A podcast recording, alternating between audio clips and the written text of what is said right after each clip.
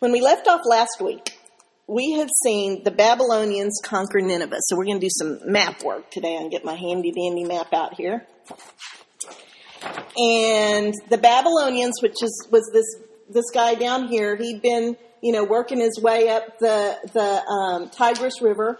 And last week we had seen him conquer the old capital and then the Medes came over. They conquered Nineveh the Medes and the Babylonians made a, a treaty. Well, they're, they didn't stop just because they conquered the capital city, all right? They're continuing to push this way. Well, as they, you know, when they conquered Nineveh, that was the, the actual sitting capital of the Assyrians. So the capital, the court had to move. So the Assyrians ran off and they came over here to Haran. Where is it? Here, Haran. All right which is um, still on this on this trade route.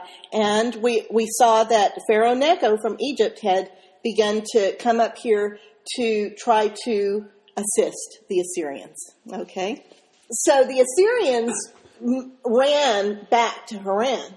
Well, it didn't. Of course, the Babylonians are going to pursue them. So within two years, the Babylonians had pushed the Assyrians out of Haran, and the Assyrians had fallen back to Carchemish, which is here. So they're just like losing, losing, losing, losing.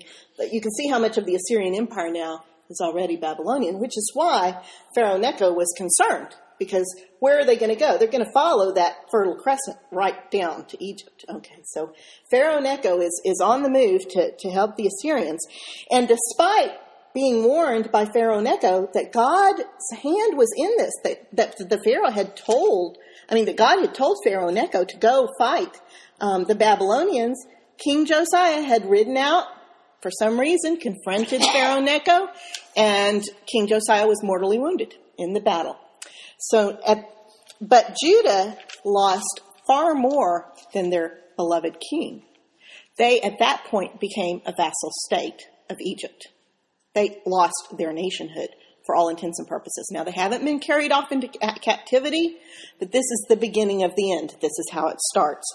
And I'm, I'm kind of reading between the lines here, but um, it, it looks to me like at the point that Josiah was was um, killed, Pharaoh Necho imposed a tribute, a really heavy tribute, like four million dollars, all right, on the kingdom of Judah. And the Bible doesn't mention that he did that until about three months later in the timeline but but I actually think they just didn't mention it when it originally happened. I think that that he intend that he levied that tribute. It only makes sense he would levy the tribute when he conquered the the, the king. So um, he he installed. Well, actually, the people installed a guy named Jehoahaz, which was uh, King Josiah's son. It's kind of interesting. It was not his oldest son. Okay, there was an older son, but they, the people chose Jehoahaz to be king.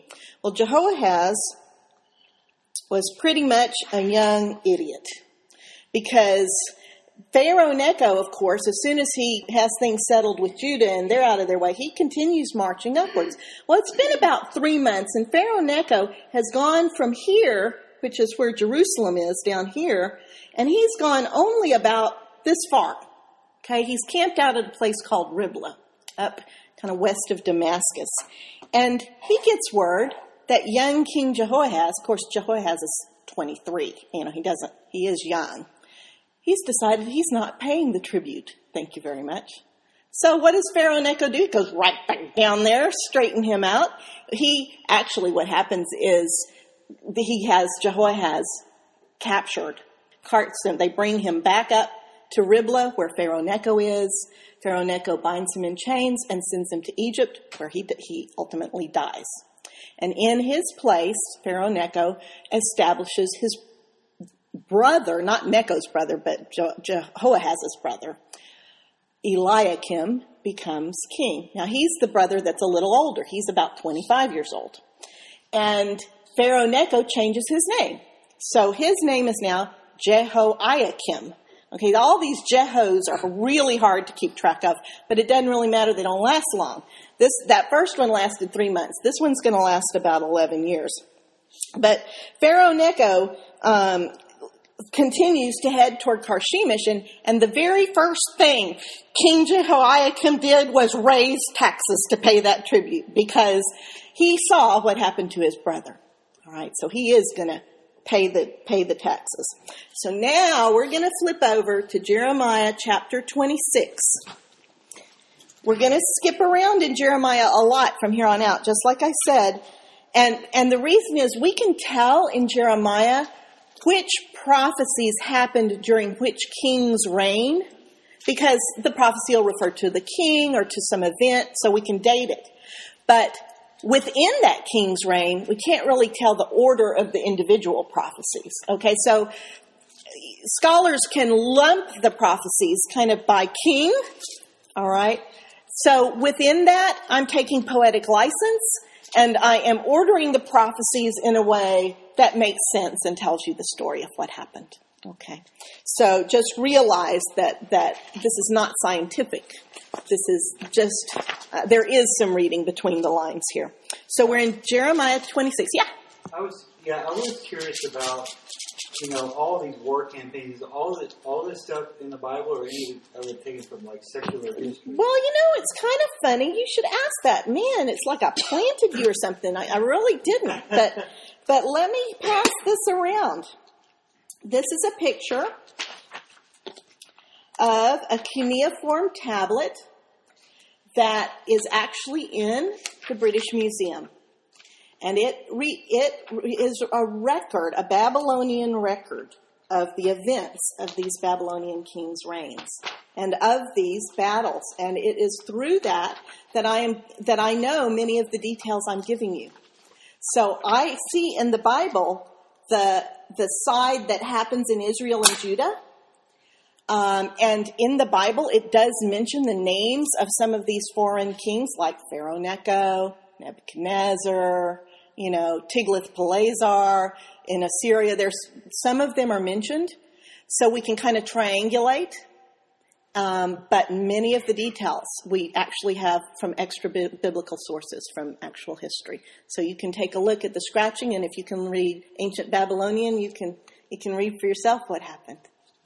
All right, so are you implying you can read ancient Babylonian? Yeah, as long as it's translated into English.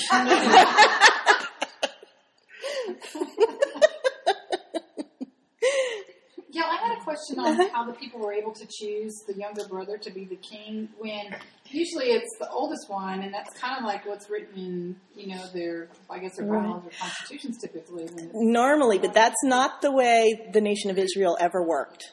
Oh, really? Yeah. Okay. Yeah. It, it never worked like English law. Okay. Yeah. Well, and all I do, through the Bible and all through the Beatitudes, mm-hmm. it's always, they only mentioned the oldest son. And then they had other boys and other girls or other men and other women or other male and female children. And then they always mention the oldest son and then to the next oldest son throughout the that whole era. So why is there a change here? There's not a change here. They mention that in the genealogy. That's not how kingship passed.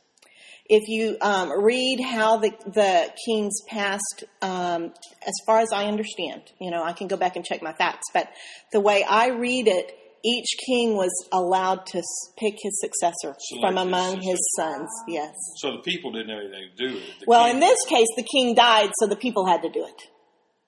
Oh. Okay. The king died. King Josiah died when he was 39. It was unex- an untimely death. He had not selected a, a successor, or possibly he had selected this second son, and that's why he he became king, and then later his older brother became king. But that was not a change suddenly. That that, that the the Israelite kings never did go strictly to the oldest, as far as I can tell in the Bible. All right, verse 1, chapter 26. Early in the reign of Jehoiakim, son of Josiah, king of Judah, so this is that second, the, the 25 year old son, this word came from the Lord. This is what the Lord says. And he's saying this to Jeremiah. Jeremiah, stand in the courtyard of the Lord's house and speak to all the people of the towns of Judah who come to worship in the house of the Lord. Tell them everything I command you. Do not omit a word. Perhaps they will listen and each will turn from his evil way. So even now, the world is falling apart around them, and still the Lord wants to save them. Then I will relent and not bring on them the disaster I was planning because of the evil they have done. Say to them, This is what the Lord says. If you do not listen to me and follow my law, which I have set before you, and if you do not listen to the words of my servants, the prophets, whom I have sent to you again and again, though you have not listened, then I will make this house like Shiloh, and this city an object of cursing among all the nations of the earth. He'll make them like Shiloh. I never heard of Shiloh. What's Shiloh? You know, what is he talking about? Well, let's take a side trip back into the history of Judah and Israel to see why the Lord thought Shiloh was so significant. Back before, this is before Israel and Judah even split up, before the Civil War. It was before the kings. It was before Solomon, before David. It was before Saul, who was the first king of Egypt. It was back in the time of the judges. The very last judge of Israel was Samuel. He was the prophet that actually ended up anointing Saul the first king of Israel. And Samuel was kind of special because his mother had dedicated him to the Lord from birth. So after he was weaned, which at that time was probably around the age of three, um, she brought him to the temple. It wasn't really a temple yet because there hadn't been a king. They were still in the tent. So they were still in the tabernacle. And that tabernacle had been set up at a little town called Shiloh. Well, the priest at that time, his name was Eli, and he had two sons, and their names were Hophni and Phinehas. And those sons were bad news. The way the Lord had set things up to work was whenever the Israelites would bring um, offerings, the priests were given particular parts of those offerings by the word of the Lord because the priests were never allowed to own property. Okay, they could live in towns. There were towns they could live in, but they had no way to make a living. That sounds like the Levites in way. It is the Levites. The Levites were the priests by definition. It was the priests came from the Levites. The Levites as a whole, as a tribe, had different functions, but they were all related to temple worship. Okay, some were singers, some were gatekeepers, quote guards. Okay, some were priests. All right. So at this time, what had happened was Eli and Eli was an older man, and he was apparently obese. So it didn't sound like he moved a lot. Um, and his sons did most of the work. But what they had taken to doing was whenever the um, Israelites would bring their sacrifices, they would put them in a big pot to boil them as they were supposed to, and the priests were supposed to get part of this boiled meat to live on. And so they had designed a three-pronged fork. They just didn't have a regular fork that they dip in to get what they what they want. They had this special scooper fork that would get in and get big hunks of meat out, um, and that would be what they kept. Well, they got so greedy that they would not even allow the Israelites to finish making their sacrifice. They would say, Give us some meat up front. We're hungry. We're going to go do a barbecue here while you're boiling your meat. We don't want to wait around. Well, the Lord saw this and was extremely angry about this. This stuff is holy to the Lord. This meat was holy to the Lord. It was an offering to the Lord. It was not an offering to Hophni and Phinehas. So one night when Samuel was a little kid, he was sleeping. He'd finished all his chores. He'd done his sweeping and everything and went to sleep. And he got woken up because he heard Eli calling him and said, Samuel, Samuel. So he hops out of bed and he goes in and he says, What do you want, Eli? And Eli says, I didn't, I didn't call you. Go back to bed. So Samuel goes back to bed. Happens again. Samuel, you know, Samuel, I'm calling you. Samuel hops up. He goes. Eli says, I didn't call you. Go back to bed. You're hearing things. Well, the third, by the third time this happens, Eli is wide awake, right? And he's trying to figure out what in the heck is going on. Well, he figures out the Lord is calling Samuel. And so the third time Samuel comes, Eli says, Go back to bed, Samuel. But this time, when you hear that voice calling you, say, Here I am, Lord. And so Samuel did that.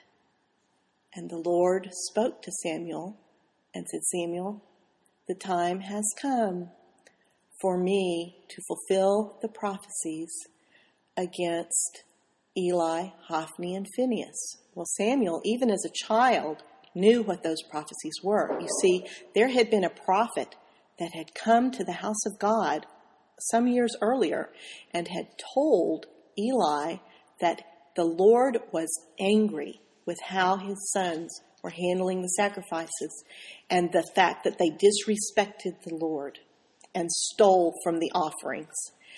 And that because of that, both of his sons were going to die in one day.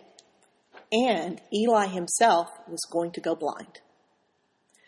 Well, you can imagine that in the morning, after all this back and forth, Eli was sitting at the breakfast table wanting to know, what did the Lord say to you, Samuel? And Samuel was afraid to tell him because the Lord had said, the time has come for you to go blind and your sons to get killed in one day.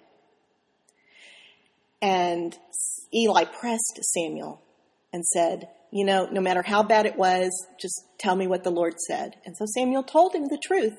And Eli said, You know what? He's the Lord. Let him do as he sees fit. So, sometime after that, the Israelites went into battle. Well, they were battling the Philistines, and if you remember, the Philistines were the really fierce people that lived in this coastal area. Okay? The Philistines had five jewel cities. In fact, they were likened to pearls on a string, was what they were called. There were five kind of king cities, king, kingdom fiefdoms within their, their kingdom. So each one of those cities had a ruler. Well, they were constantly at war with the Israelites. And the Israelites went up to attack the Philistines and they lost. Now, the Israelites are not used to losing because the Lord goes before them in battle and their enemies just fall down miraculously, right? So that day they lost 4,000 men. So they come running back home with their tails between their legs and they say, Oh, what did we do wrong? You know, they have a big council and they say, You know what? We forgot to take the Lord with us. Let's take the Ark of the Covenant into battle with us, which they shouldn't do anyway because it's the Lord that goes into battle, not the box, okay? But it just goes to show you how far gone they were. That they said, ah, go call the, call up those priests down in Shiloh and get them to get that ark up here pronto. So Hophni and Phinehas, and you can see the writing on the wall, right? They take that Ark of the Covenant up. They bring it into battle the next day. The Philistines capture the Ark, rout the Israelites, kill 30,000 soldiers. The army is decimated. The Ark has been captured. Eli, by this time, has become completely blind. The news travels back to Eli that his sons, Hophni and Phinehas, as you guessed, were both killed in that battle. And when Eli heard the news, he fell over backwards in his chair and broke his neck and died. All three of them died that day. And one of the boys' wives was pregnant. She went into labor prematurely and she died. So it was just really awful. Well, meantime, the Ark of the Covenant is, now in the hands of the Philistines for the first time ever. The Philistines take it to their capital city. They stuck it in their temple. They worshiped a god, an idol, not a god really, but an idol named Dagon. And they stuck the Ark, Ark of the Covenant into their temple next to Dagon. The next morning, when they went in to worship Dagon, Dagon's idol had fallen over face down in front of the Ark of the Covenant. They said, Oh, that's weird. So they set him back up. The next day, they go in. Not only has he fallen face down, but his, his hands and his head are laying on the threshold of the door to the temple. And it says in the Bible, from that day forward, worshippers of Dagon never stepped on the threshold of their own temple. Meanwhile, the people start breaking out with tumors Rats start running over the town. They get the bubonic plague. They said, send it away, send it away. So they send it up to the next of their five towns. People break out in tumors, rats run over the town, bubonic plague breaks out. Well, of course, they pass this ark on to the third town. The third town has a panic. They start having riots. They say, you got to get this out of here before it kills us all. So they come up with a plan. They say, okay, we're going to build a brand new cart. We're going to hook to it two cows. We're going to lock their calves up so they can't, you know, go home to the farm, you know. And we're going to hook these cow- cows up to this cart. We're going to put the Ark of the Covenant in it, and we're going to put in five gold rats as a sin offering. They called it a sin guilt offering to the God of the Israelites, and five gold tumors. It's one for each of their towns, and as an offering. And then they said, of course, you know, you got people telling them in their council, you're crazy. It's just a coincidence. You're overreacting. It's just, you know. So they agreed the five rulers would watch where the, the cows took the cart. They put them at a fork in the road and they said, if that, if those cows take that cart towards the Israelite city of Beth Shemesh, then we will know it was the God of the Israelites that did that. But if these cows head towards our lands and home, then we will know it was just a coincidence. Well, of course, the cows, they, when they started out, they went directly to Beth Shemesh. They didn't stop. They didn't collect $200. They didn't turn to the right or to the left. They went straight over there and the, you know, and the Philistine ruler saw what happened and they knew that it was God that had done this. So the, the, um, ark gets to Beth Shemesh and ultimately makes it to another town, um, I think it's Kiriath Jearim, I can't remember. And I assume that they also brought the tabernacle, the tent covering up from Shiloh, because the ark stayed in that town until David brought the tabernacle up to Jerusalem many years later. Meanwhile, if you think back to what has happened to Shiloh, the Ark of the Covenant is gone, the priest is gone, his family is gone, the tabernacle is gone. So when the priest Jeremiah stands in the doorway of the temple and welcomes people to church by saying, if you do not repent and listen to the prophets, including me, your town will become like Shiloh. Them's fighting words. All right. It made the people mad because it implied they had been sinning like Hophni and Phinehas had. All right. So look at verse 8. As soon as Jeremiah finished telling all the people everything the Lord had commanded him to say, the priests, the prophets, and all the people seized him and said, You must die. Why do you prophesy in the Lord's name that this house will be like Shiloh, and this city will be desolate and deserted? And all the people crowded around Jeremiah in the house of the Lord. Well, the officials of Judah, of course, the palace type people, they heard all the commotion going on in the temple and they come running down. And when they got there, the priests and the prophets told them, the palace officials, that Jeremiah needed to be put to death. Now, these are false prophets. These are the prophets that have been telling the people peace when there is no peace. Okay, these are the priests and their and their sidekicks, the prophets, not not Jeremiah. And this man should be sentenced to death because he's prophesied against this city. You heard it with your own ears. Treason. Verse 12. Then Jeremiah said to all the officials and all the people, The Lord sent me to prophesy against this house and this city with all the things you have heard. Now reform your ways and your actions and obey the Lord your God. Then the Lord will relent and not bring the disaster he has pronounced against you. As for me, I am in your hands.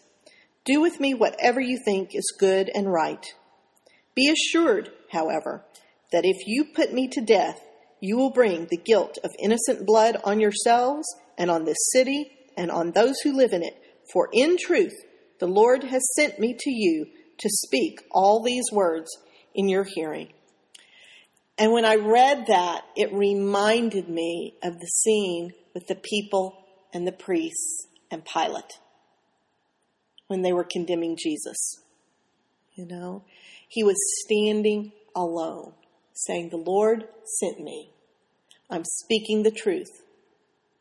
You choose. Do with me what you will. Well, King, this was fairly bold, just as it was for Jesus. It was bold for Jeremiah to say because King Jehoiakim had already murdered one of the prophets who had stood there in this same place and said exactly what Jeremiah said. And that story is uh, in a parentheses in the in the in the book of Jeremiah in the same book in verse 20 through 23 and it's a story about a prophet named Uriah who stood there did the pro- this same prophecy and King Jehoiakim made orders to have him killed. Uriah escaped and went to Egypt and King Jehoiakim pursued him there had him pursued and murdered all the way down in Egypt. They they struck him down with a sword, and his body was thrown into the burial place of the common people. Yikes. Well, God had a purpose in Jesus, and that purpose involved being tortured to death. And Jesus was obedient to that purpose, and because of his obedience, we all have a chance to live. God had a purpose in Uriah, this little prophet that we just read about. He, he warrants, you know, four sentences in the Bible between parentheses. And God had a purpose for his life, and it involved death. it involved speaking the word and death. In both of those examples, the outcome was torture and death for the human being. But God's purpose was so much bigger than those men's lives. God was sending these men, both Jesus and Uriah and all of these people, Jeremiah, all these prophets, it didn't matter that people killed them. What mattered was that people had the opportunity to hear the message. All right? And we need to have that kind of assurance that you're, that if I am nothing but four sentences in history between parentheses, and all it says was she spoke the word of the Lord and she died, a terrible death, that is worthwhile. You know what? There's nothing I could have ever done with my life that was worth more than that. That is the heart of God towards us. That's how much He cares about us that he would sacrifice anyone else's life, anyone that belonged to him. Uriah already had a place in the book of life, you know? Your, Jeremiah had a place in the book of life. He was saved, and therefore his life was expendable. You see that from God's perspective? Because it was worth it to God. It will always be worth it to God to take our lives and lay them down if it means that that 99th sheep will be saved or even have a potential to be saved.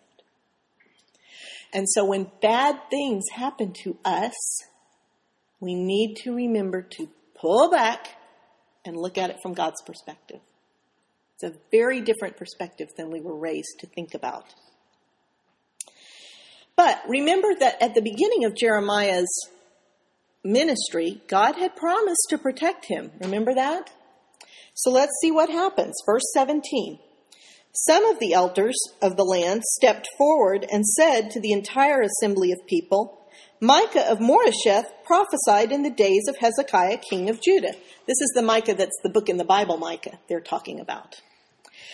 He told all the people of Judah, This is what the Lord Almighty says Zion will be plowed like a field Jerusalem will become a heap of rubble, the Temple Hill a mound overgrown with thickets. And when he said that, did Hezekiah the king of Judah or anyone else in Judah put him to death? No. Did not Hezekiah fear the Lord and seek his favor? And did not the Lord relent so that he did not bring the disaster he pronounced among them?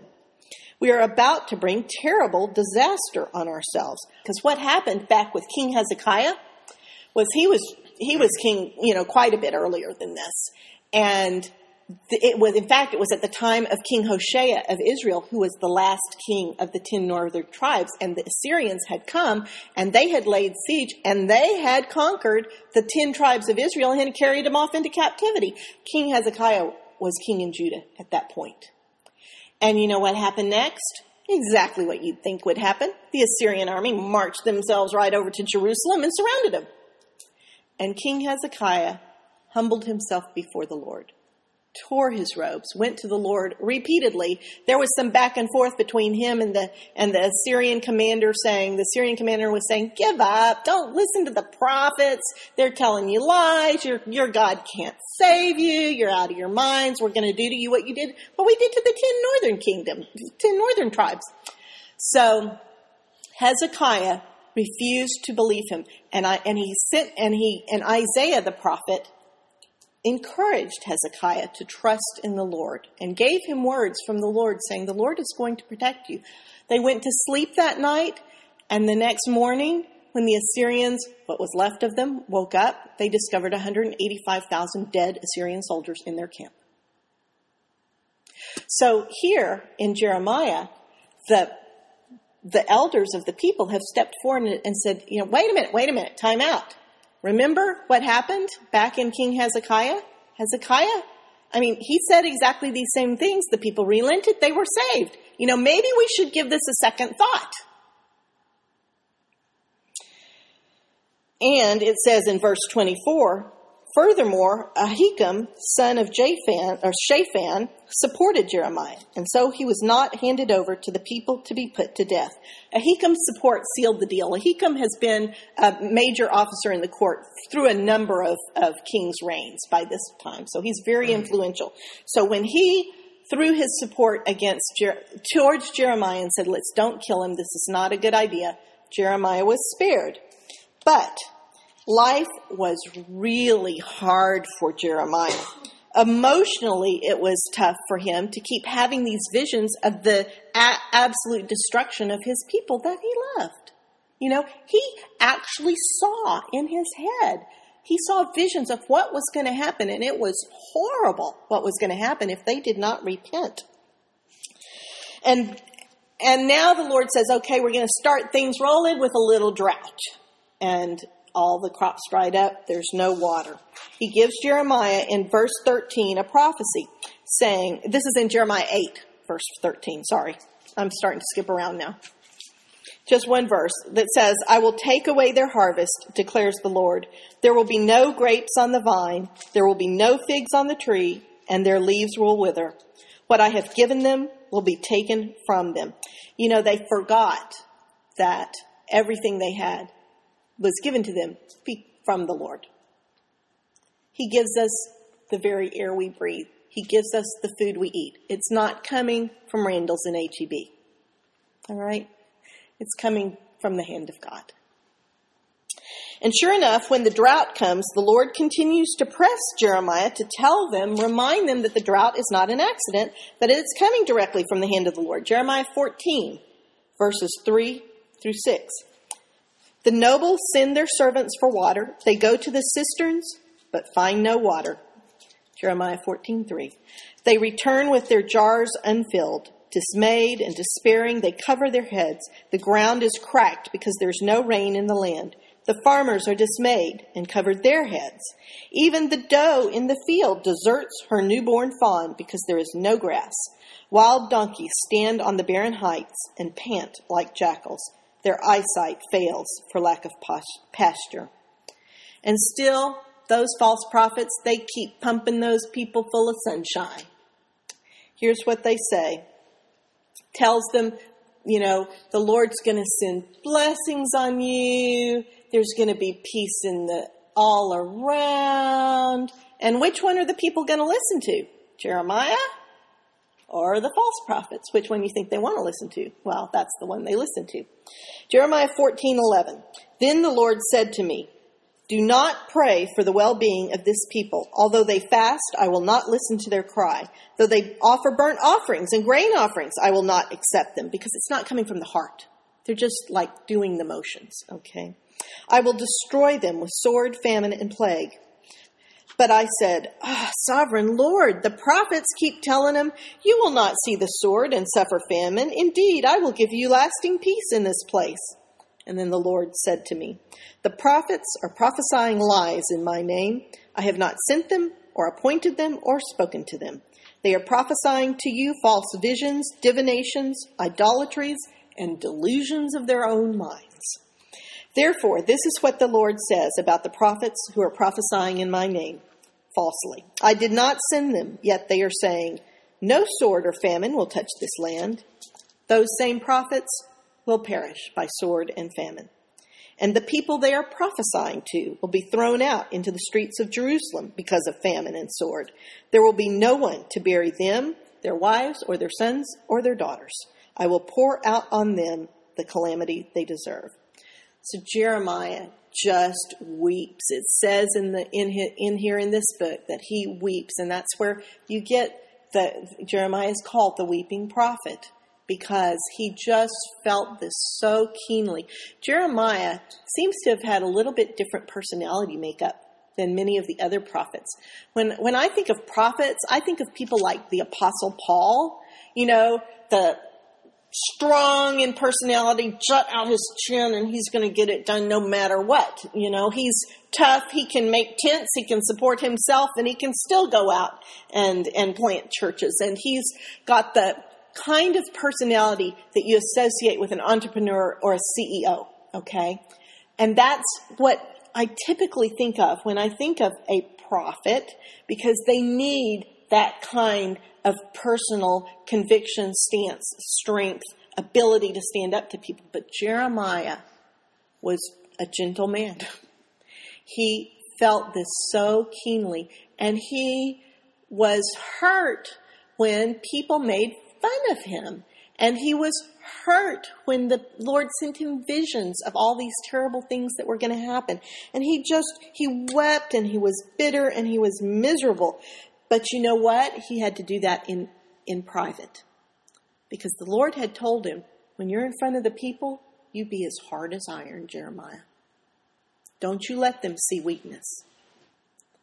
Or I'm going to do to you what I'm going to do to them. You must put forth a face that is hard as iron. Jeremiah um, chapter 13, verse 15.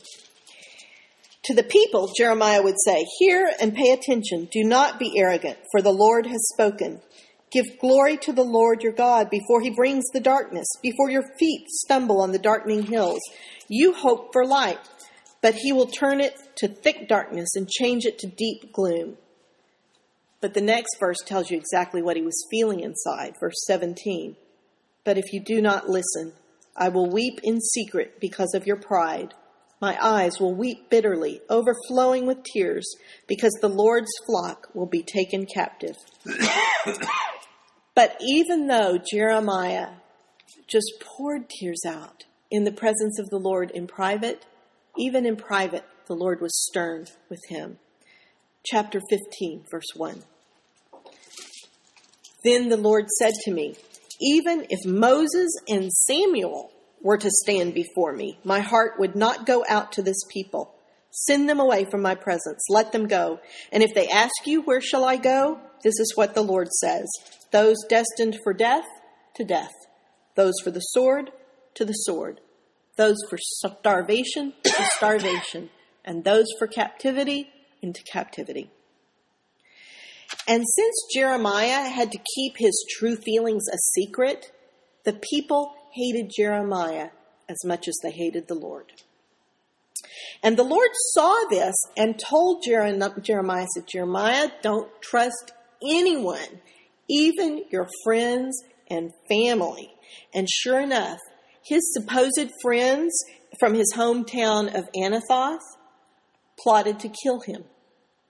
And they threatened that if he didn't shut up, they would pursue him and kill him. Jeremiah 11, chapter 11, verse 18. The Lord was on his side. Because the Lord revealed their plot to me, I knew it. For at that time he showed me what they were doing. I had been like a gentle lamb led to the slaughter. I did not realize that they had plotted against me, saying, Let us destroy the tree and its fruit. Let us cut him off from the land of the living, that his name be remembered no more. But, O Lord Almighty, you who judge righteously and test the heart and mind, let me see your vengeance upon them, for to you I have committed my cause.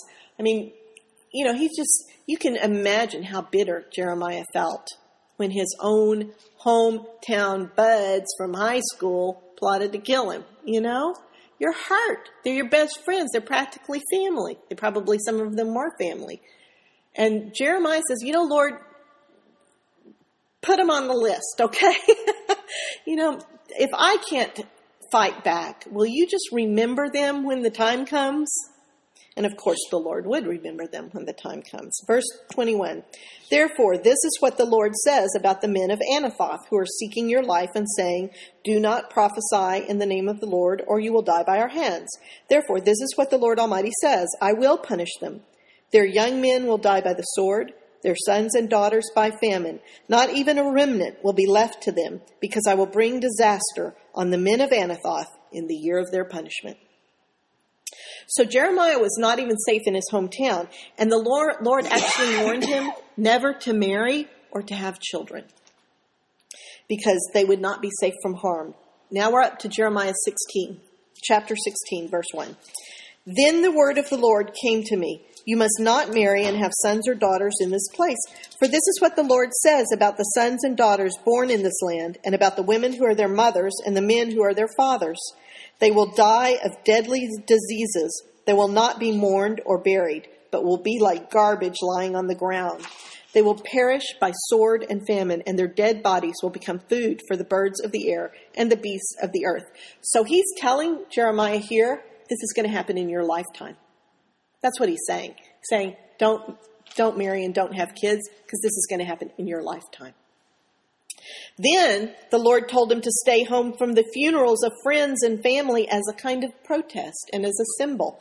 Verse 5 of chapter 16. For this is what the Lord says Do not enter a house where there is a funeral meal, and do not go to mourn or show sympathy, because I have withdrawn my blessing, my love, and my pity from this people, declares the Lord. Turn that around, though, in your heart. What that says is normally the normal relationship between us and our Lord is that when we are gathering for a funeral, the Lord's blessing, His love, and His pity are among us. He's there. Well, it was bad enough that he couldn't go to funerals. You know, I wouldn't mind skipping a few funerals myself, but he couldn't go to the weddings either. Verse 8 And do not enter a house where there is feasting and sit down to eat and drink. For this is what the Lord Almighty, the God of Israel, says Before your eyes and in your days I will bring an end to the sound of joy and gladness and to the voices of bride and bridegroom in this place. Poor Jeremiah, he wished he was dead. He was so miserable. Chapter 20, verse 14. We get a glimpse into Jeremiah's heart chapter 20, verse 14. Cursed be the day I was born. May the day my mother bore me not be blessed. Cursed be the man who brought my father the news, who made him very glad, saying, A child is born to you, a son. May that man be like the towns the Lord overthrew without pity. May he hear wailing in the morning and a battle cry at noon. For he did not kill me in the womb with my mother as my grave, her womb enlarged forever. Why did I ever come out of the womb to see trouble and sorrow and end my days in shame? Well, things went from bad to worse for Jeremiah. The Lord didn't let up the pace at all. He told Jeremiah, in fact, to go buy himself a new belt well, back then, the belts weren't made out of leather like they are now. They were made out of cloth. They were made out of linen. So Jeremiah goes, tots down to the little marketplace, and he buys himself a brand new linen belt, and the Lord says, put it on and wear it. So Jeremiah doesn't know what this is about, but he does it. And after a couple days, the Lord says, You know that new belt you're so proud of? Take it off, take it down to the river, find some rocks, stuff it under some rocks right in the water, and leave it for a few days. So poor Jeremiah had to take his brand new belt and go stuff it in the river. And of course, when the Lord told him to go dig it up again, it was ruined. You can imagine. You know exactly what happens to fabric when it's been wet, left in the hot sunshine, right? It just crumbles when you pick it up again. And, and the Lord said, okay, Jeremiah, got that picture in your head? Now, go tell the people this. Chapter 13, verse 9. This is what the Lord says In the same way, I will ruin the pride of Judah and the great pride of Jerusalem. These wicked people who refuse to listen to my words, who follow the stubbornness of their hearts and go after other gods to serve and worship them, will be like this belt, completely useless. For as a belt is bound around a man's waist, so I bound the whole house of Israel and the whole house of Judah to me, declares the Lord, to be my people for my renown and praise and honor. But they have not listened. Well, that was bad enough. But the Lord seems to like go out of his way to make Jeremiah look foolish to the people. And Jeremiah is sensitive. He's one of those, he, Jeremiah is not a CEO type. He's more of like a professor. He, he would have been more comfortable being an artist or, a, or an academic than he would with all this nonsense. And he, it really bothers him. So the next thing the Lord made him do is in the very next verse of chapter 13, in verse 12. Say to them, This is what the Lord, the God of Israel, says Every wineskin should be filled with wine. So Jeremiah goes out and says, Every wineskin should be filled with wine. And they say, Duh. And the Lord says, When they say, Duh, here's what you say back to them. Tell them, this is what the Lord says I am going to fill with drunkenness all who live in this land, including the kings who sit on David's throne, the priests, the prophets, and all those living in Jerusalem. I will smash them one against the other, fathers and sons alike, declares the Lord. I will allow no pity or mercy or compassion to keep me from destroying them. And he, the Lord has Jeremiah running all over this town. Next, he has to go to every gate going in and out of Jerusalem, stand there on Saturday and tell the people to stop carrying burdens in and out of the city on Sabbath. Okay? And he has to do that at every single gate. So then, this one is one of the most, fa- it's probably the most famous object lesson in Jeremiah, and that is of the potter. Jeremiah, the Lord told Jeremiah to go down to the potter's house. So Jeremiah went down to the, he didn't tell him what to do, just so Jeremiah went down to the potter's house. If you've ever seen somebody throwing pots, they do it on a wheel and it's, and it's going around really fast. They're pedaling it like a treadle sewing machine. They're pedaling this wheel. It's going around fast. They wet their hands, they wet the wheel, they wet a lump of clay and they slop it onto that wheel. And as the wheel spins, they just gradually, gently move their hands. And as they just delicately move their hands, they're able to just form that pot. It looks like that pot is growing. And when they're ready to do the insides, they just put a finger down here and begin to just very gently roll it around like this and the, the insides of the pot become shaped. And then all of a sudden, as Jeremiah was watching, the pot went, eh, and it got messed up. That happens all the time. Well, it's no big deal. The potter just wet his hands, grabbed that lump of clay, wet it down and slopped it back on there and started over again. And this time he made a different pot. And the Lord said, Jeremiah, did you notice that? Here's what you say to the house of Israel. Chapter 18, verse 6. O house of Israel, can I not do with you as this potter does, declares the Lord? Like clay in the hand of a potter, so are you in my hand, O house of Israel. If at any time I announce that a nation or kingdom is to be uprooted, torn down, destroyed, and if that nation I warned repents of its evil, then I will relent and not inflict on it the disaster I had planned. And if at another time I announce that a nation or kingdom is to be built up and planted, and if it does evil in my sight and does not obey me, then I will reconsider the good I had intended to do for it. Now, therefore, say to the people of Judah and those living in Jerusalem, This is what the Lord says Look, I am preparing a disaster for you and devising a plan against you. So turn from your evil ways, each one of you, and reform your ways and your actions. But they will reply, Ah, it's no use. We'll continue with our own plans. Each of us will follow the stubbornness of our own heart. And, and then there was a time that the Lord sent Jeremiah back to that potter's house. And this time he said, buy a pot. So Jeremiah bought a pot, said, go get as many of the priests and elders and people, you know, the ruler types, as you can scrounge up and have them, you know, come on a little field trip with you. So you can just imagine what those people were saying to Jeremiah as he led them out of town with this pot in his hand. Jeremiah 19, verse 3. When they got out of town, here's what Jeremiah said Hear the word of the Lord, O kings of Judah and people of Jerusalem. This is what the Lord Almighty, the God of Israel, says Listen, I am going to bring a disaster on this place that will make the ears of everyone who hears of it tingle. Oh my gosh. Those people would have so recognized that verse. That is a direct quote from what the Lord told Samuel about Shiloh. He says, I'm fixing to do something that's going to make the ears of the people tingle. And it wasn't a good tingle. It was a shaking kind of tingle. It was a fear tingle. So if I'm Jeremiah, I remember what happened the last time I mentioned Shiloh, you know, but he, no matter what, even though it was a close call last time, he goes ahead and he says exactly what the Lord tells him and he quotes that. Verse 4, for they, this is the Lord continuing to talk, for they have forsaken me and made this place a place of foreign gods, and they have burned sacrifices in it to gods that neither they nor their fathers nor the kings of Judah ever knew. And they have filled this place with the blood of the innocent.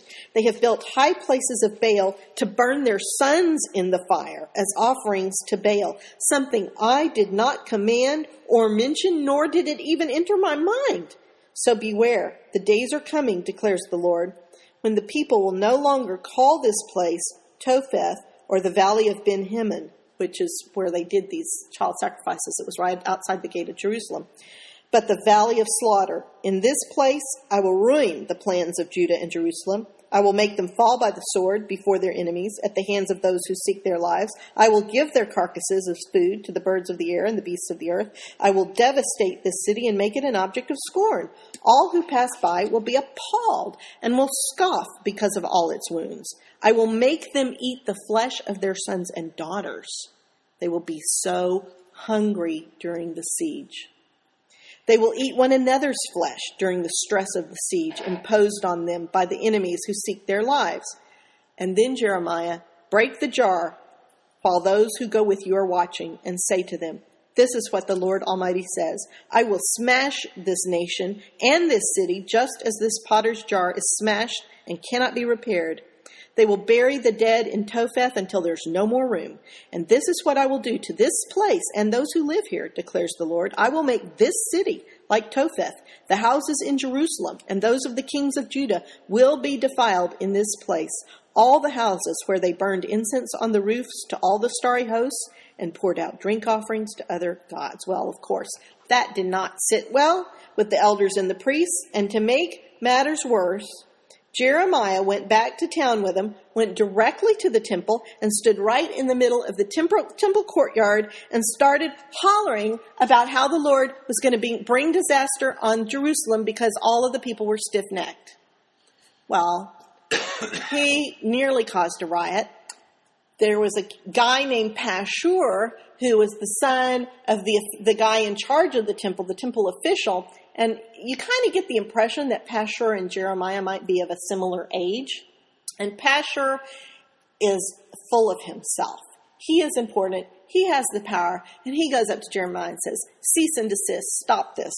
Well, Jeremiah, of course, did not cease and desist. So Pashur had Jeremiah arrested, taken right outside the temple, and put into stocks overnight. You know, like they the, those big wooden things with the holes for your arms and your and your head. He had Jer- there were some very conveniently located right outside the temple, and he had Jeremiah put in them, locked up overnight. And in the morning, when Jeremiah, when Pashur came back to unlock Jeremiah and let him out, of course, Jeremiah was furious. Jeremiah was spitting nails. He had been mortified. People made fun of him. He had been miserable, and he had just been doing what the Lord told him. Can you imagine the conversation Jeremiah and the Lord had that night? Um, you know, poor Jeremiah. And so Jeremiah says to Pashur, the Lord's name for you is no longer Pashur, but it's terror on every side because because of what you have done, you will cause terror for you, your family, and all of your friends. They will all die by the sword, and you will be carried off to captivity in Babylon, where you will die because you have prophesied lies. Well, all of that was true, but unfortunately for Jeremiah, the name terror on every side did not stick to Pashur. It stuck to Jeremiah. The people started calling him Mr. Terror on every side because of his message. Poor Jeremiah. It, he was done. He was through. He, he was tired of being a prophet, thank you very much, and he rebelled. He just made up his mind to stop prophesying. He's going to keep his mouth shut. If they hadn't got it by now, they weren't going to get it. He was done with this. It didn't work. Jeremiah chapter 20, verse 7. I am ridiculed all day long. Everyone mocks me. Whenever I speak, I cry out proclaiming violence and destruction. So the word of the Lord has brought me insult and reproach all day long. But if I say, I will not mention him or speak any more in his name, his word is in my heart like a fire, a fire shut up in my bones. I am weary of holding it in. in indeed, I cannot. I hear many whispering, terror on every side. Let's report him. Let's report him. All my friends are waiting for me to slip, saying, Perhaps he will be deceived. Then we will prevail over him and take our revenge on him. Jeremiah has hit a low point. He's depressed. He's persecuted. He's lonely. And even when he's rebelling, he can't stop prophesying because physically it burns inside of him. So he cries out to the Lord. And, and we're going to pretty much end with this passage Jeremiah 15, verse 15. You understand, O Lord. Remember me and care for me. Avenge me on my persecutors. You are long suffering. Do not take me away. Think of how I suffer reproach for your sake. When your words came, I ate them. They were my joy, my heart's delight. For I bear your name, O Lord God Almighty. I never sat in the company of revelers, never made merry with them. I sat alone because your hand was on me and you had filled me with indignation. Why is my pain unending and my wound grievous and incurable? Will you be to me like a deceptive brook, like a spring that fails? Therefore, this is what the Lord says, and this is what the Lord is saying to Jeremiah after his rebellion. If you repent, I will restore you that you may serve me. If you utter worthy, not worthless words, you will be my spokesman. Let this people turn to you, but you must not turn to them. I will make you a wall to this people, a fortified wall of bronze. They will fight against you, but not overcome you, for I am with you to rescue you and save you, declares the Lord. I will save you from the hands of the wicked and redeem you from the grasp of the cruel. So Jeremiah repents of his rebellion He's forgiven. He's bruised but not broken, and the Lord has promised to save him. I'm going to stop there.